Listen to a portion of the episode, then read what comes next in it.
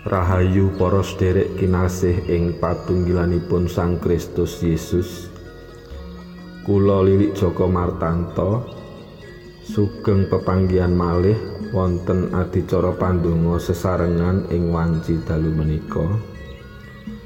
Mugi-mugi para sederek sedaya sami manggih bagas kasarasan. Selamat widodo kalis saking rupita. Sumangga kita nyengker wekdal sawetawis lan samekta ing manah nyatunggil ing pandonga. Saderengipun kita nampi saperangan sabdanipun Gusti lan atur pandonga, kita wiwiti kanthi repening kidung pasamuan Jawi angka kawan atus tigang dosa setunggal padha setunggal kalian tiga. Gusti adawuh. Sumangga kita repekaken sesarengan kairing musik sederek Itasari. Monggo kawula dherekaken.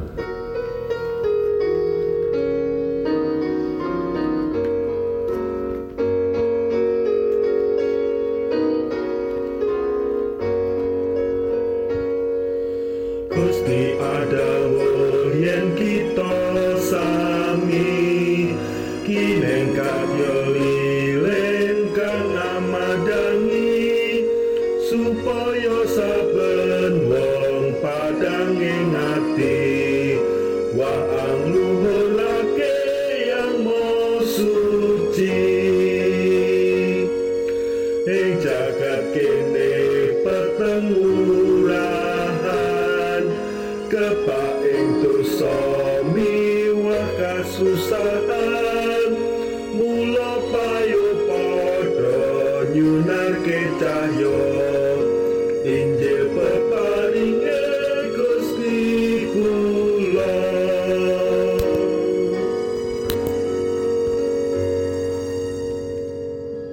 Para sederek kinasih, waosan kitab suci minangka landesaning pandonga kita dalu menika. Kula badhe maosaken saking Markus bab sekawan ayat selikur dumugi selangkung. Gusti Yesus ngajengake ngendika, "Apa ana wong sing nyumet lampu nuli ditutupi tompo utawa diselehake ana ing longan?" Apa lampu mau ora malah diselehake ana ing ajuk-ajuk? Sebarang kang kasidhem bakal kelair, lan sebarang kang winadi bakal kawiyak. Mulane rungokno sing temenan. Yen kupingmu isih bisa ngrungokake. Pengandikane Gusti Yesus sak teruse, titenono apa sing saiki kok rungu? Ukuran-ukuran sing kok enggo ngadili wong liya ya ukuran kuwi sing diagem dening Gusti Allah kanggo ngadili kowe. Malah luwih abot meneh. Sopo sing duwe bakal diwuwuhi? Nanging sapa sing ora duwe dalasan barang sethithik sing diduweni kuwi bakal kapundhut. Mekaten sabdanipun Gusti Rahayu tumrap sedaya tiang ingkang sampun kersa nampi tuwin karaos-raosaken lajeng kadadosaken dilah ingkang majari pagesangan sedinten-dinten. Para sederek kinasih landhep ing pangraos lumantar paningal lan pamireng. Mekaten irah-irahaning panyuraos kita ing dalu menika. Menawi kita enget satunggaling televisi anggenipun gadai moto. Murih adicara atur pawarto saestu saged nengsemaken. Kathah ingkang mirsani lan dipun gatosaken. Motonipun inggih menika aktual, tajam dan terpercaya. Tegesipun menapa ingkang dipun wartosaken menika estu nyata sanes namung rekayasa utawi apus-apus ugi boten wonten ingkang dipun tutup-tutupi anggenipun pikantuk pawarta kanthi landhep tajem utawi peka tumrap perkawis-perkawis ingkang saestu kabetahaken lan migunani tumrap sakathah-kathahipun tiyang. Lan isinipun pawarta menika estu saged dipun pitadosi lan wonten buktinipun. Hasil ingkang kapetik badhe ketingal saking kathahing pemirsanipun sansaya landhep anggenipun nangkep pawarta tentu samsaya kathah ingkang remen saha mirsani temah saged dangu wekdal tayangipun ngantos mataun-taun. Para sederek pasemon ingkang kaparingaken dening Gusti Yesus. Ing waosan kita dalu menika bab dimar utawi dilah lan ukuran. Ing ayat selikur, apa ana wong sing nyumet lampu nuli ditutupi tompo utawa diserake ana ing longan apa lampu mau ora malah diselehake ana ing ajuk-ajuk murih gampil anggen kita nampi kita enget-enget rikala jaman rumiyin ingkang nate nemai utawi tasih ngalami gesang ing dusun nalika dering wonten listrik. Peneranganipun ngangge dilah teplok sentir ugi wonten petromak murih ing wanci dalu saged ningali. Mila anggenipun nyelehaken dilah menika wonten ingkang kacantelaken ing saka dipun gantung cumantel ing usuk utawi langit-langit ugi wonten ingkang cara mirunggan kadamelaken jodhok utawi ajuk-ajuk boten ing longan sak ngandhape patileman ingkang ketutupan. Biasanipun longan menika kangge ndelikaken barang-barang ingkang winadi murih boten ketingal. Kanthi sumunaring cahyaning dilah menika, kita temah saged ningali samukawis ing sakiwa tengen kita.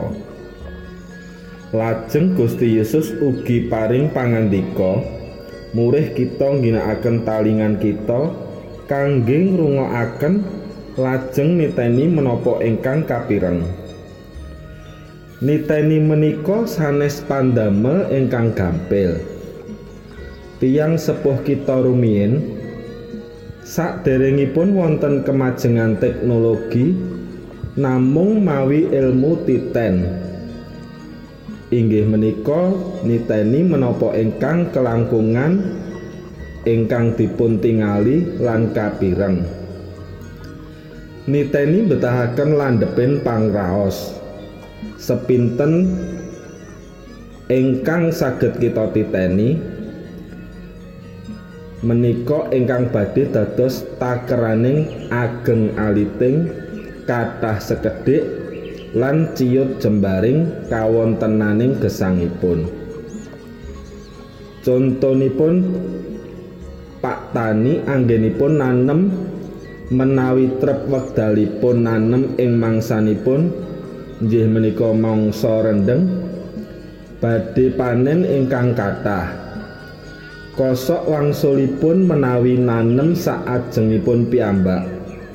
boten niteni mangsanipun kanthi trawaca mila panenipun ugi boten saged maksimal kathah ingkang sami gabuk lan ingkang katedha ama lan tasih kathah conto sanes-sanesipun para sederek ingkang kinasih kasinggihan ing wanci samangke kita nembe ngadepi pagebluk pandemi virus corona. Kathah tiang ingkang ngraosaken pepeteng amargi mawarni-warni perkawis ingkang gilir gumanti ing satengahing pandemi menika. Awit Gusti sampun paring pepadang tumrap kita sedaya tiang pitados. Pramila sumangga kita sami nyunaraken cahyaning kratoning swarga tumrap sederek-sederek kita ingkang tasih ing salebeting pepeteng menika. Kita asah batos kita lumantar sabdanipun Gusti, murih samsaya landhep pangraos kita lan tanggap sasmita tumrap kawontenan ing sakiwa tengen kita saged ningali kanthi trawaca lan tengen mirengaken panguwuh lan pasambating sesami kita. Kanthi mekaten kratoning swarga estu kababar. Gusti piyambak ingkang badhe muwuhi kabetahan kita mindak-mindah jumbuh kalian sepinten landeping pangraos kita kelayan paningal lan pamireng. Soho kados pundi anggen kita dados dilah ing jodhok utawi ajuk-ajuk ingkang majari sakiwa tengen kita boten wonten ingkang dipun tutup-tutupi kanthi nglenggana babar pawarta kabingahan. Atur paseksi srana andum sih katresnan saking Gusti. Temah sansaya kathah tiang ingkang nampi pepadang nuling luhuraken asmanipun Gusti ngantos ing salami laminipun amin para sederek ingkang kinasih ing patunggilanipun Sang Kristus Yesus. Salajengipun sumangga lumebet ing pandonga syafaat ingkang kita wiwiti dening donga Rama kawula kanthi parepening kidung pasamuan Jawi angka 150 kalih Rama kawula kang wonten swarga.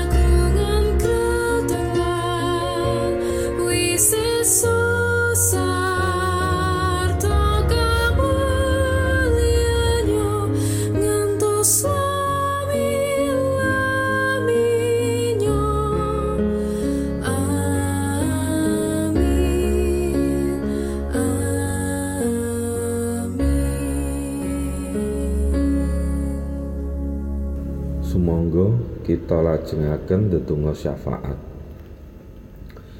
Duh Allah sumbering pepadang, kepareng kawula sesarengan sederek-sederek patunggilan pandonga ing wanci dalu menika seba konjuk wonten ngarsa paduka. Ngaturaken agenging panuwun awit pepadang ingkang paduka sunaraken ing satengahing gesang kawula ingkang kebak pepeteng menika. Malih-malih ing satengahing swasana pandemi menika estu-estu kawula betahaken dilah murih kawula saged ningali kanthi trawaca kawontenan ing sakiwa tengen kawula. Saha mengakaken talingan kawula satemah kawula estu tengen mirengaken pasambating sesami kawula. Salajengipun kasagedna kawula dados dilah ingkang kadekekaken ing sanginggiling ajuk-ajuk ingkang saged majari pepeteng ing sakiwa tengen kawula. Paringana pangraos ingkang landhep satemah kawula gampil tanggap sasmita tumrap kawonten ing sakiwa tengen kawula nuli enggal-enggal gumregah tandang gawe babar katresnan. Martosaken kabar kabingahan saking paduka satemah samsaya kathah tiang-tiang ingkang nampi pepadang paduka. Satemah asma paduka kaluhuraken ing salami laminipun. Wonten sih kadarman paduka kawula nyenyuwun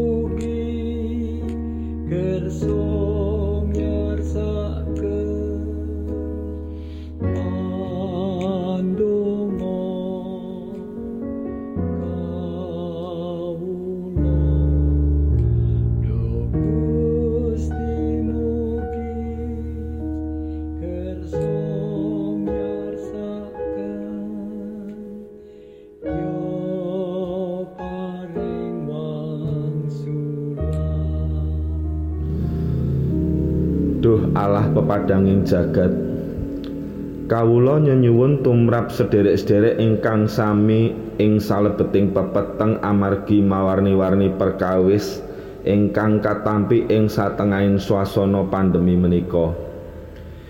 Ingkang sakit amargi memala virus corona menika sae ingkang nembe katular langkung-langkung ingkang sampun dangu dereng mantun-mantun.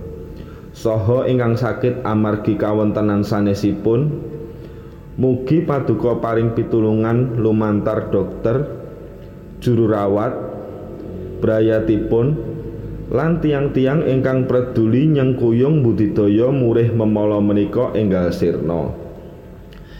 Ingkang nandang kasekengan lan kacingkrangan injih awit dereng saged nyambut damel kanthi lancar amargi pandemi menika Mugi paduka paring margi. Satemah manggih cara sanesipun anggenipun nyekapi kabetahaning gesang saben dinten. Ugi ingkang nembe prihatos amargi perkawis-perkawis sanesipun ingkang boten saged kawula rinci satunggal lan satunggalipun ingkang dadosaken aurating sesanggemanipun. Mugi paduka kersa paring pangluaran lumantar sederek-sederek sanesipun ingkang langkung kabejan. Wonten sih kadarman paduka kawula nyenyuwun.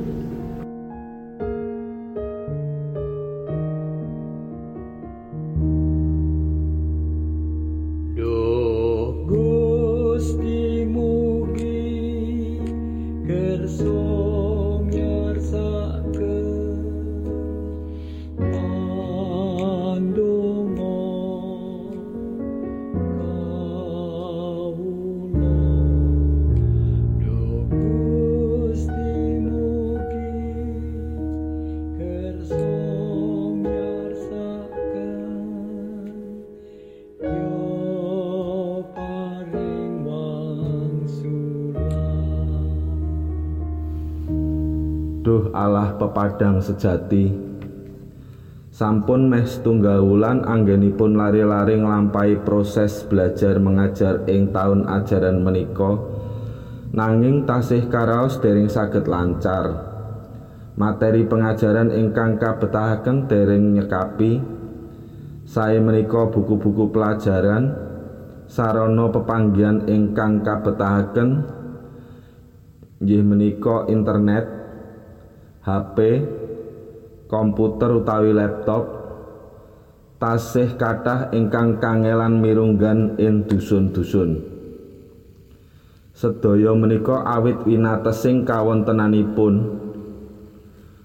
Mugi paduka kersa paring pitulungan. Sae dumateng tiang sepuhipun, guru-guru saha dinas pendidikan, ngantos menteri pendidikan, murih menapa ingkang katetepaken estu estu ndadosaken majenging dunia pendidikan ing Indonesia menika rata karaosaken ngantos ing pelosok-pelosok daerah.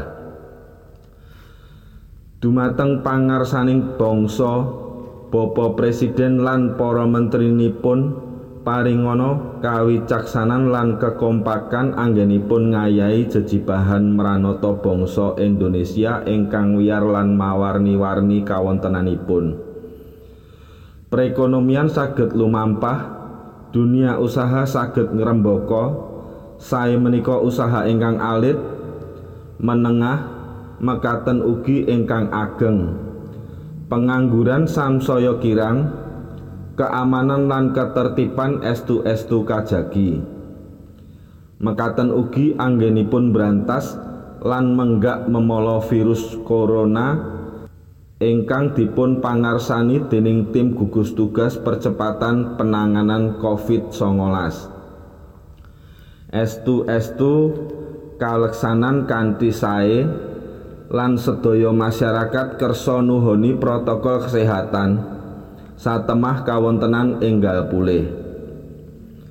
Lumampahing pladosan gereja-gereja ing pundi-pundi panggenan mirungganipun tumrap GKJ Jakarta paringana kawicaksanan lan kasabaran dumateng pradataning pasamuan anggenipun nindakaken pladosan tumrap pasamuan ing swasana pandemi menika. Sanadyan kraos sayah lan kathah perkawis ingkang dipun adepi nanging tansah semangat. Kanthi sareh lan wicaksana anggenipun netepaken keputusan-keputusan ing parepatan pradata satemah pasamuan estu ngraosaken tentrem rahayu ing patunggilan GKJ Jakarta wonten ing pangreksa paduka.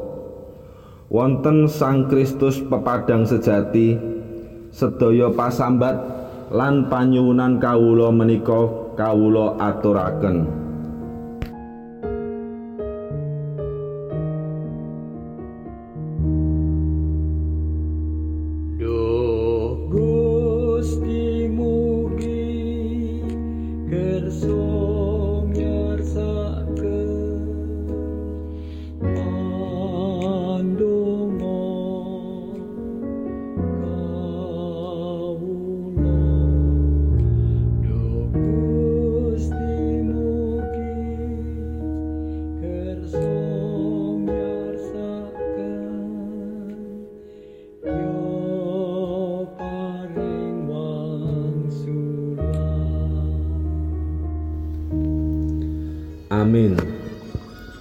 Mekaten purnaning pandonga kita wanci dalu menika.